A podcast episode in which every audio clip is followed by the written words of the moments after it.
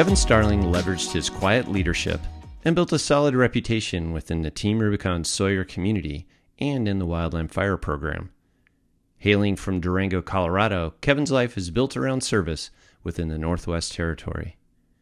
As a chainsaw instructor, his eagerness to mentor new sawyers is evident by the smiles on his students' faces and skills developed out in the field. Always eager to help, Kevin represents himself and Team Rubicon in service to communities and gray shirts. Let's hear about where Kevin is from and what motivates him to be a better humanitarian.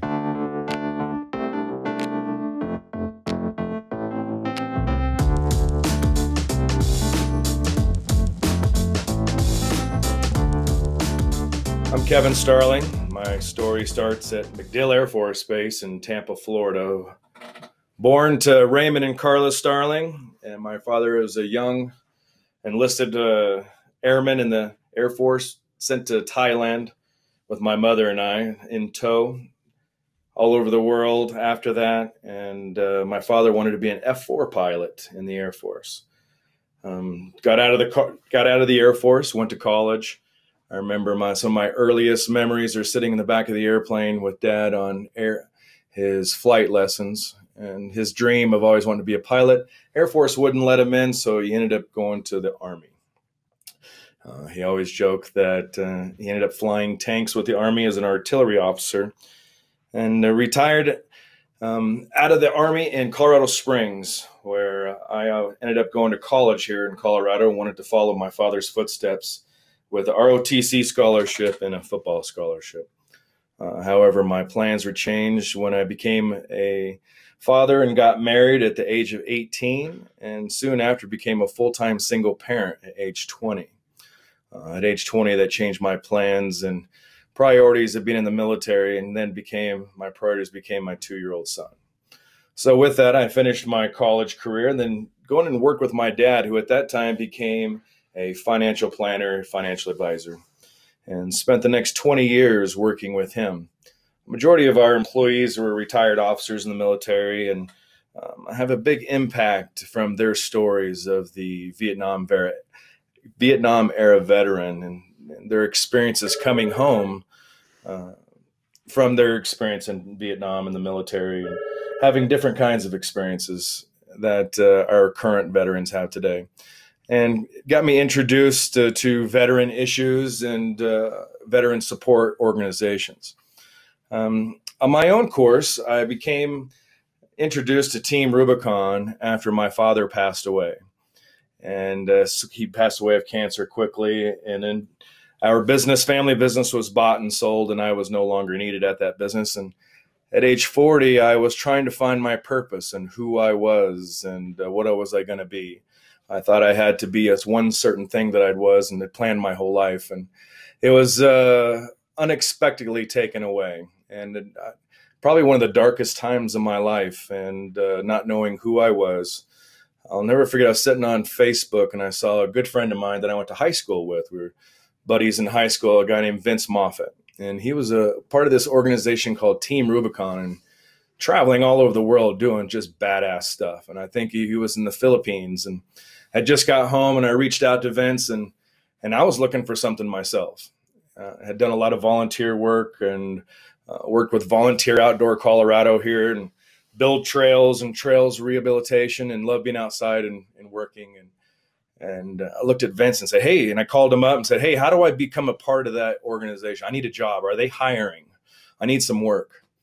He said, "No, they're not hiring. It's all volunteer, but come on board." And and another question I had was that uh, at the time, it was earlier on, there weren't as many uh, civilians in the organization. I asked, how would a civilian be accepted in the ranks at Team Rubicon as, as a veteran service organization? Said, wouldn't be an issue. Get in there, go for it, and make a difference. And, and uh, that decision and advice from him uh, changed probably the course of my life. And it did change the course of my life. Um, at that time I was looking for purpose. And when I came to Team Rubicon, I found what I was looking for in the gray shirt experience. So I'm going to fast forward to 2015, where we met. Uh, we met at the first Wildland Fire training that Team Rubicon and the Bureau of Land Management was putting on in Loveland, Colorado.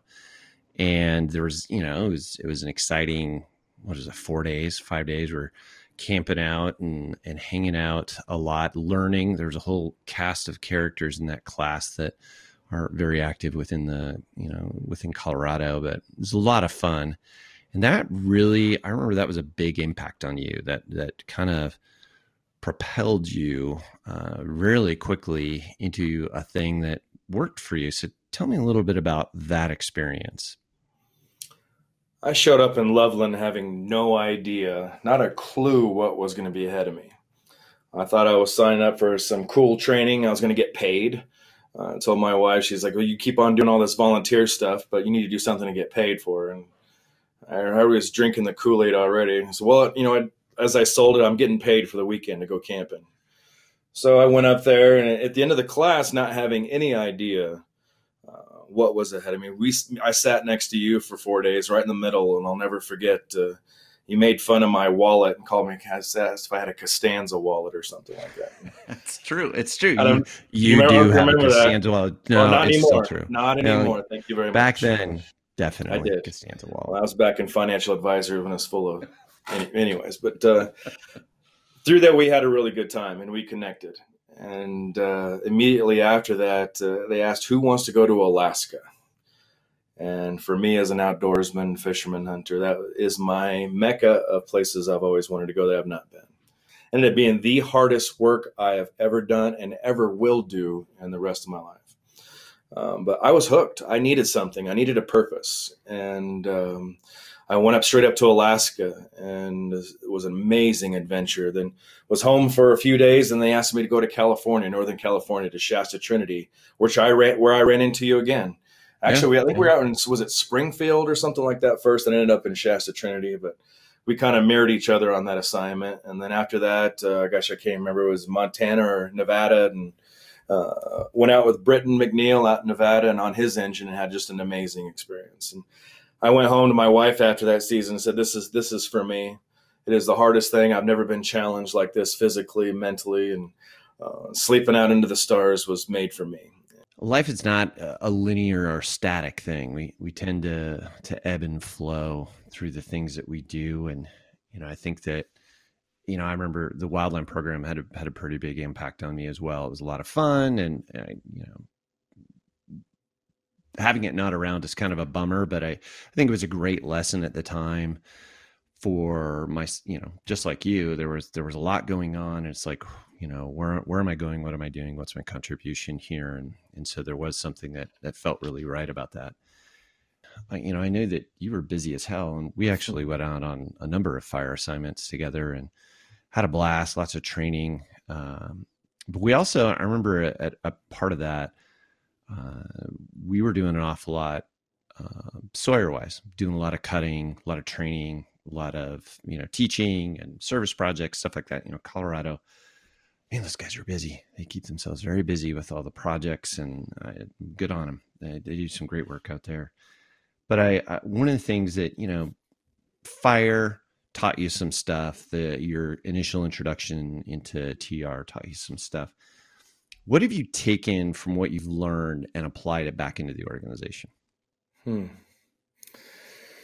One thing that I have learned through Team Rubicon, and it's probably, I think, one of some of my biggest lessons is through a program called ASIST Training in Team Rubicon, which is the, um, I think that's probably resonated me. It's probably more directly to my why and why I'm in Team Rubicon. Um, quick backstory.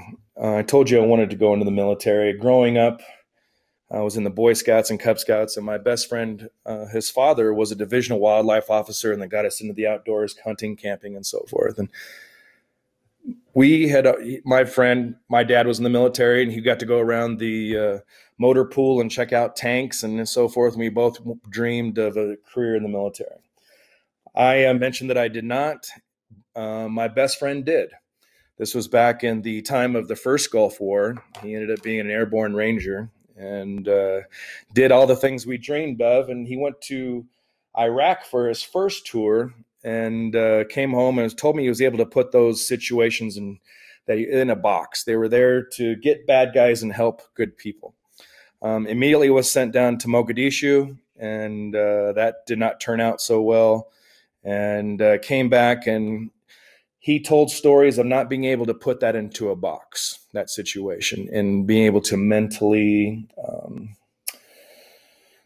deal with, I guess, the the things he had seen and done while he was there.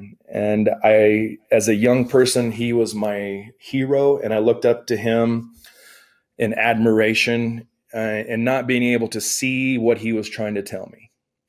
Back then, that was before pre 9 11, before I think PTSD was a more of a common term and under in trying to understand. And before, I think when he was there, it was more get back to work and uh, don't worry about those kind of things. You're a soldier, deal with it. And that's how he kind of presented to me. And I and I was so ad, uh, had so much admiration for him. I didn't see the pain he was having. He was sending out to me. He ended up losing his own his battle with himself, and uh, those feelings uh, I still have to those day. They still make me emotional. Try not to get emotional about it now. Going back and wishing I could have seen those and made a difference uh, in his life and been there for him when he needed me and I did not know it. So that experience has probably been one of the biggest drives of myself and why I'm in Team Rubicon and what it does for me and how do, can I apply this to the world, real world. And it's those times of just being there and showing empathy and showing that I'm there and love and hugs and um, listening. And uh, for people, that's how I'm able to apply that to my daily and activities within Team Rubicon. The, the beauty of the ASIST program within the organization is that we get a chance to uh, accept vulnerability as a way we communicate with one another. And I think that translates over into so much of what we do. Uh, think about it. I, I, know that you're a regional chainsaw instructor uh, in the Northwest Territory and have been very active both uh, in the territory and nationally. And I think that, you know, ASIST is kind of one of those places where we all learn this permission to be vulnerable and to be willing to to talk you know about things that we normally wouldn't talk to strangers about our feelings and uh, you know maybe our insecurities and you know as an instructor within the organization i've i've worked with you a, a number of times and you're kind of that kind quiet communicator. You know you don't get too jazzed up. I, uh, that you know our our our little routine during our saw classes where you know we ask for everybody's name and we ask for where they're from and uh, we ask about their spirit animal. I know it's weird but it it does reveal a lot about a person and i know your spirit animal completely and it's a labrador retriever and it's so you know, normally that it, but it, it would sound like a cop out but knowing you uh, you you kind of are that Labrador Retriever. and I don't even, you know, it's like it's it's a great description of who you are, and I think your contribution to the organization is that kind of steady stalwart. You can always rely on Kevin to to be there for you. Uh, the one beauty about kind of your activity within the organization and why I think when you do speak up about things or you you know you're talking in a class, people shut up and listen because they respect that calmness that you bring to a situation. But you genuinely look at everybody who you're working with, whether it's out in the field on uh, an operation or whether it's in a class, you genuinely want everybody to be better, to be really, really, really good where they're at. You know, we're as an organization, we train thousands of people every year in in a lot of different disciplines. And I, I've I've always appreciated your instruction style, and I think that it translates out into your work style, uh, how you react and act and react out in public. Is you are you're this kind, quiet communicator, and and and I think that you know if I had to to pin that on you, I I appreciate the the quiet Labrador that you are. So I think it comes from leading with compassion. Um, yeah. That's one thing I know. When I when I came into this organization, I was that civilian when there weren't really many. Um, and, and it's interesting. I've had to tell my why quite a bit. Why are you here? Well, you're civilian, and this is you know this is for military vets. military vets want to talk to other military vets about the things they're going through because they'll have a sense of reference. Right. Um, and I've heard that a lot, and that's totally 100% um, uh, understandable how they feel. And so I don't, I've never come up and say, Hey, what's your story? Or, you know, push people. I've always been the just listen. Uh, and my communication is a little bit different than others. It's, it, comes from the compassion and, and empathy. And I think empathy is what I usually lead with with this organization. It's been what I've been successful with and get the most um, um, traction with. Um, when I come to be when it comes to chainsaws, uh, there's men and women that come in the courses, and, and people who never used a dangerous tool before. There's some uh, apprehension of or, and anxiety about using this, especially from you know from ladies and understanding they're very intent and want to question and being able to be compassionate and, and uh, understand their feelings and empathize with how they feel about being in this class with a, usually a bunch of Type A males. Um, you know, and they're going to have that person who's who's ego driven to the person who is the quiet mouse in, in the corner and coming with compassion, understanding where everyone's coming through to come and bring that person out to type A to make them work with that other person is probably one of the biggest challenges we have in working uh, within this organization because there's we've grown so much and there's so many different kinds of uh, people and personalities to work with. But one thing I've known, there's this mindset that comes from everyone is that they come from love and wanting to help others. There's this sense of service, which I love this organization. I think that comes from a lot of the military background as well as that sense of service and continue to service. Uh, and having that mindset to come with people that, you know, using compassion and uh, clear communication is the way to, to work with in those instruction times. You know, and also everybody wants that, to feel appreciated. Absolutely. You know, and and uh, you know, we being in a humanitarian organization uh, at that Team Rubicon is, you know, we're we're here to provide services to communities that need it in in whatever it is. I mean, you know, certainly now during the, the COVID nineteen responses that we're doing, it's it's different and it provides a different avenue for us to to look at a, a challenge and overcome it.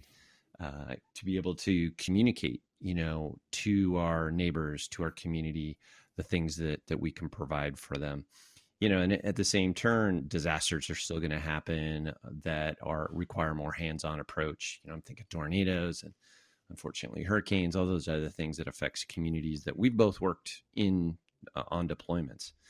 And i think that having the the the approach that you take uh, when you're out, whether in, in any capacity, training, uh, deployments, service projects, what have you, that compassion, that empathy, it goes both ways. It's not only to the people that we're serving out in the communities that have been affected, but it's to each other. Uh, you know, when you spent quite a bit of time down in Florida, uh, responding to some the hurricane response that was happening down there, and I remember, you know, you were down there for forever. You almost, you know, had to move down there, right? It was and, almost eight weeks on that one. Yeah. Yeah. And I, I think that, you know, when you're doing that, you're you've taken people out of their comfort zone, you've taken people out of their routine. And, you know, there's a couple ways to deal with it. You can be like, hey guys, you need to sit down, shut up, and let's just put our head down get this work done. Or you can come at it where both both the recipient of our work and the deliverer of that work can benefit from this. Uh, I think that you know working in small teams that we do is another approach that we take that really develops a rapport with one another. You're, you're very good at, at grabbing a whole bunch of strangers, and by the end of the day, you know they're coming back laughing and telling stories, and and I think that we both, uh, you know, being a humanitarian or being a part of a humanitarian organization, again, the recipient of our work and the deliverer of that work benefit from that. And I think it grows both of us in a really neat way. It's a neat tie that binds us all up. Um, what it, I think when I get those teams together uh, in those small teams, making them feel appreciated. Um, I think that uh, a little bit lost. We're all volunteers, and people spend the most valuable thing they have and they give it to this organization, and that's their time. and they come out and they come out and spend their time going online and doing all the hoops and things that we need to teach them about being a, uh, a team Rubicon gray shirt, do all the online training, come out and do this and that, and then they take the they're brave enough to come out and come out to an event. And there's usually a bunch of people out there. And as you know team rubicon everybody loves and hugs and hey how are you doing? And you know the camaraderie that builds along with that. And they're standing on the outside and they want a part of that. And they're spending their time. And they want to feel they want to feel appreciated and they want to feel loved and like welcome and a part of something bigger than themselves so winning getting those people and engaging them uh, with love and empathy, those things I talk about, and showing them the high fives. They appreciate. Thank you for your time. Here, here's a water. Thank you for what you're doing. Here, this or that or whatever. Showing people that you appreciate them coming out and being a part of this. Go home and have that satisfaction that hey, I have something. I'm a part of something.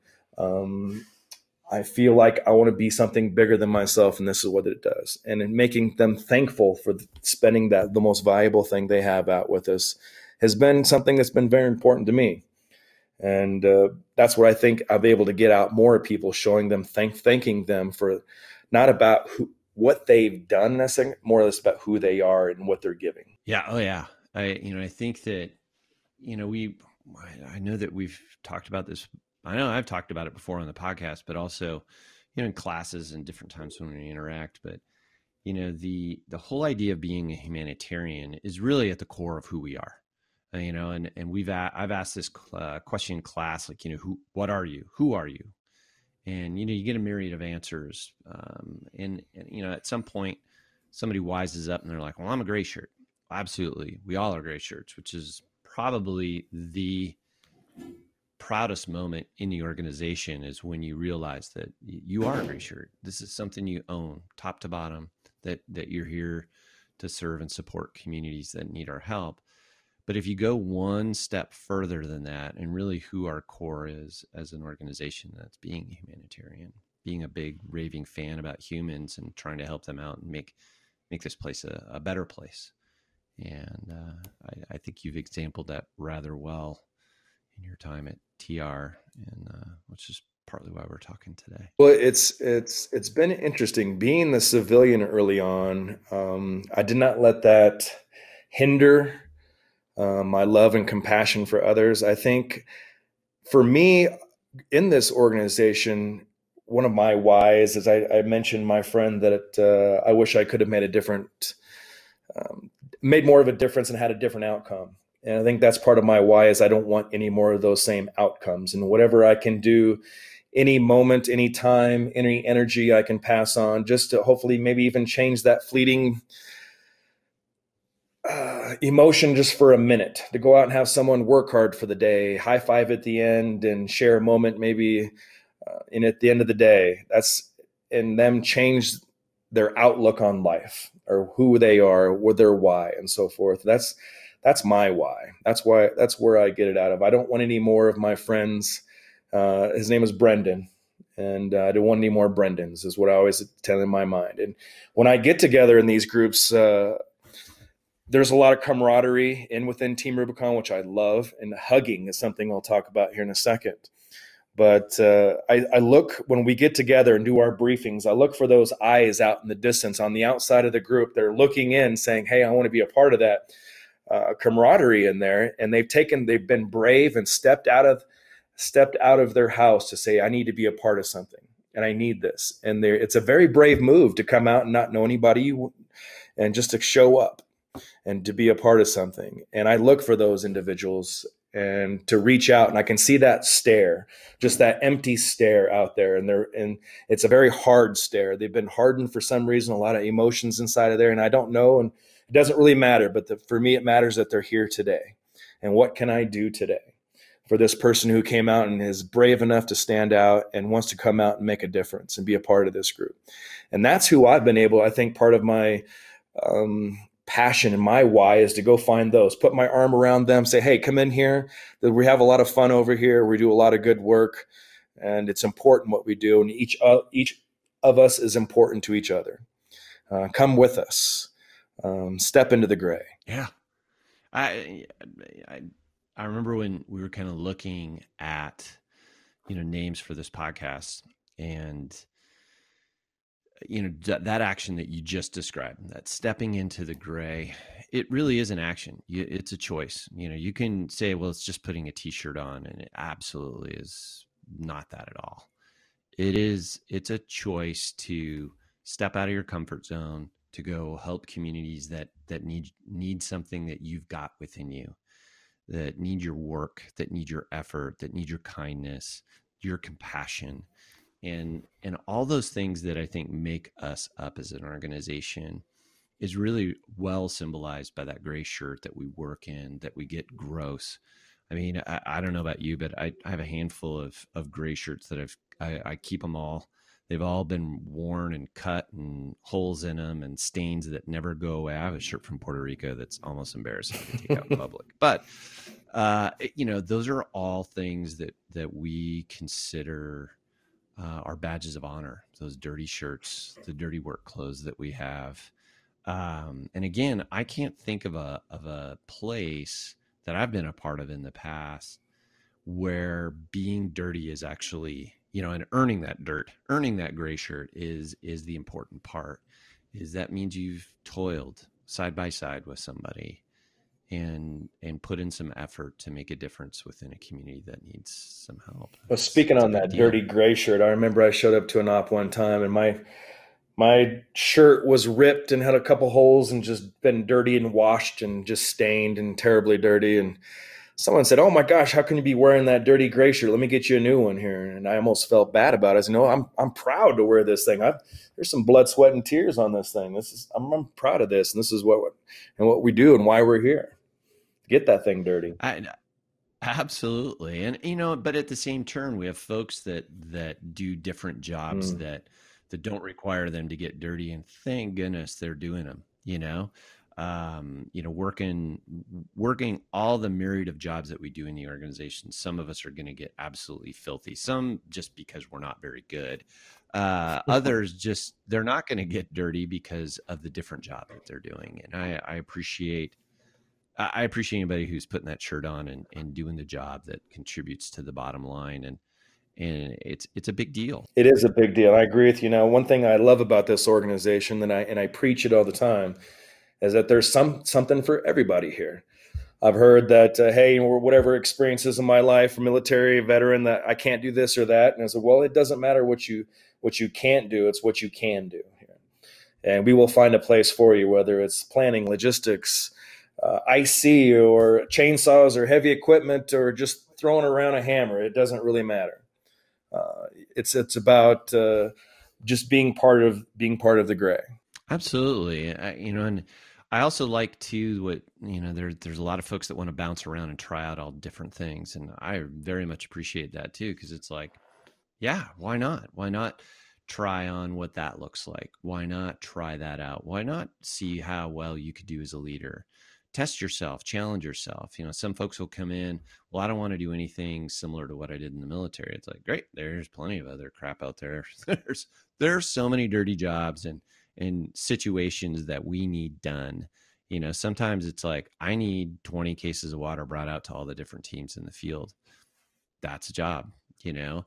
Somebody who's planning an operation sitting at a computer all day, which is a job that that I don't know that I could do. I don't have it in me.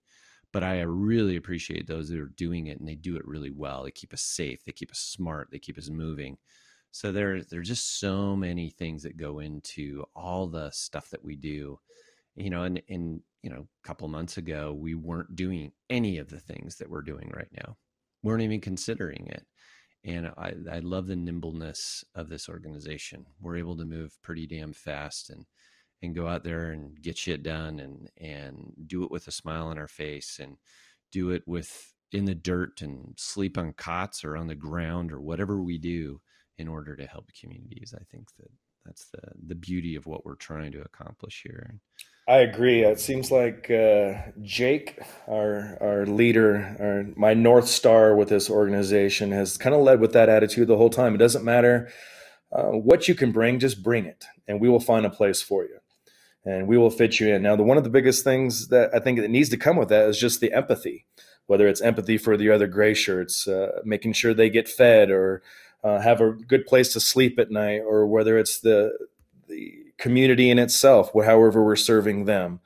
There's different ways people can bring their skills into this organization, and uh, no matter uh, what you can bring, I think there's a place for you, and we can find and find a fit that where you can make a difference and feel good about it. Because the positivity, just alone, and love and empathy for others uh, is going to shine through and get shit done in this organization. How many years you been since what 2014? Is that kind of the year? That's the same year that I joined as well. So you know you're six years into this. Uh, what do you feel is the best lesson that you've learned in any in any situation a training on a deployment on a service project whatever what's the best lesson that you've learned within team rubicon don't be afraid to hug somebody i love it. I uh on a little story on that uh i have a, a team rubicon member uh we're in some ASIST training. And uh, this individual has uh, had a difficult had a difficult career and um, um, transition out of the military, and it's it's a pretty common story in this organization, and that's kind of a reason why you find uh, your purpose with the team Rubicon and those looking for it. We were in this uh, in ASIST meeting, and this individual shared that uh, he did not want to hug anybody, was afraid of it, hated it, made him angry when someone asked him to hug. Uh, was just had the big wall up in front, and uh, I've learned sometime without being inappropriate in any way, just to go up and hug somebody, but no one is appropriate to uh, to ask for a hug. There's some that uh, we talk about that are that are hurting out there for whatever reason it is, and, and may not be the military uh, consequences or not. Just whoever they're a human being and they're hurting out there, or they're needing whatever there is and needing a hug. Um, and it's interesting how reaching out to someone and listening and looking into their eyes and just listening to them. Uh, where also with the homeowners or the people we're going out to serve, they may have just had their their house may be gone literally right in front of them. They were looking at a pad in front of them and they just want to talk about it and they just want to tell their feelings and someone to listen uh, and and uh, hear their hear their struggles or their problem, and knowing you're empathetic about it and you care about them and you want to give them a hug at the end. And whether it's that uh, person sitting next to my left or to my right, or the person in front of me out in the field that needs that hug, it's uh, uh, everybody needs a hug. I I agree, and I you know I'm we both know people in the organization that aren't huggers. You got it takes a while. Sometimes they'll get and that and that's kind of my point yeah, is that I mean, I'm not going to go up and just hug somebody. Right. Hey, you need a hug. that's not my that's not kind of what I'm referring right. to. But just when when those moments are there, someone needs to listen. Yeah, someone needs they need to be touched. and it, what I mean in a way of empathy of let me hug you, let me hold your hand, um, and people just want to be listened to and they want to be appreciated. I know one one of the biggest people reason people leave organizations is not feeling appreciated. And so making volunteers feel appreciated and the people we're out there trying to know that we love them and we're here to love.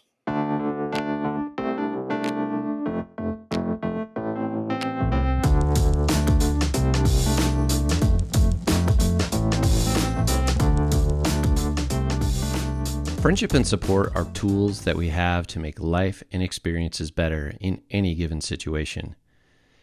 Kevin has an amazing set of tools at his disposal and employs them well within communities that need our help and with fellow gray shirts. Got an idea, thoughts, or suggestions for this podcast? Email stepintothegray at teamrubiconusa.org. We'd love to hear from you. Thanks for listening.